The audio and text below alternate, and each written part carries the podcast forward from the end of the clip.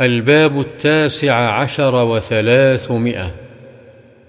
باب كراهة أن يسأل الإنسان بوجه الله عز وجل غير الجنة. وكراهة منع من سأل بالله تعالى وتشفع به.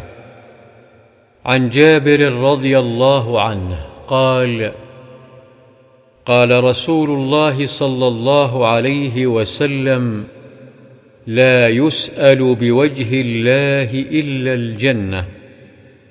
رواه أبو داود.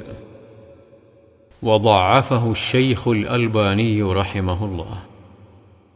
وعن ابن عمر رضي الله عنهما قال قال رسول الله صلى الله عليه وسلم من استعاذ بالله فأعيذوه.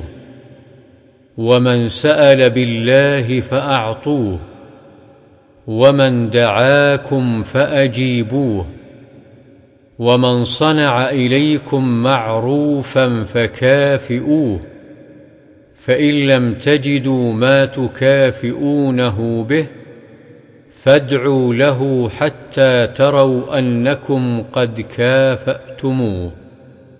حديث صحيح رواه أبو داود والنسائي بأسانيد الصحيحين.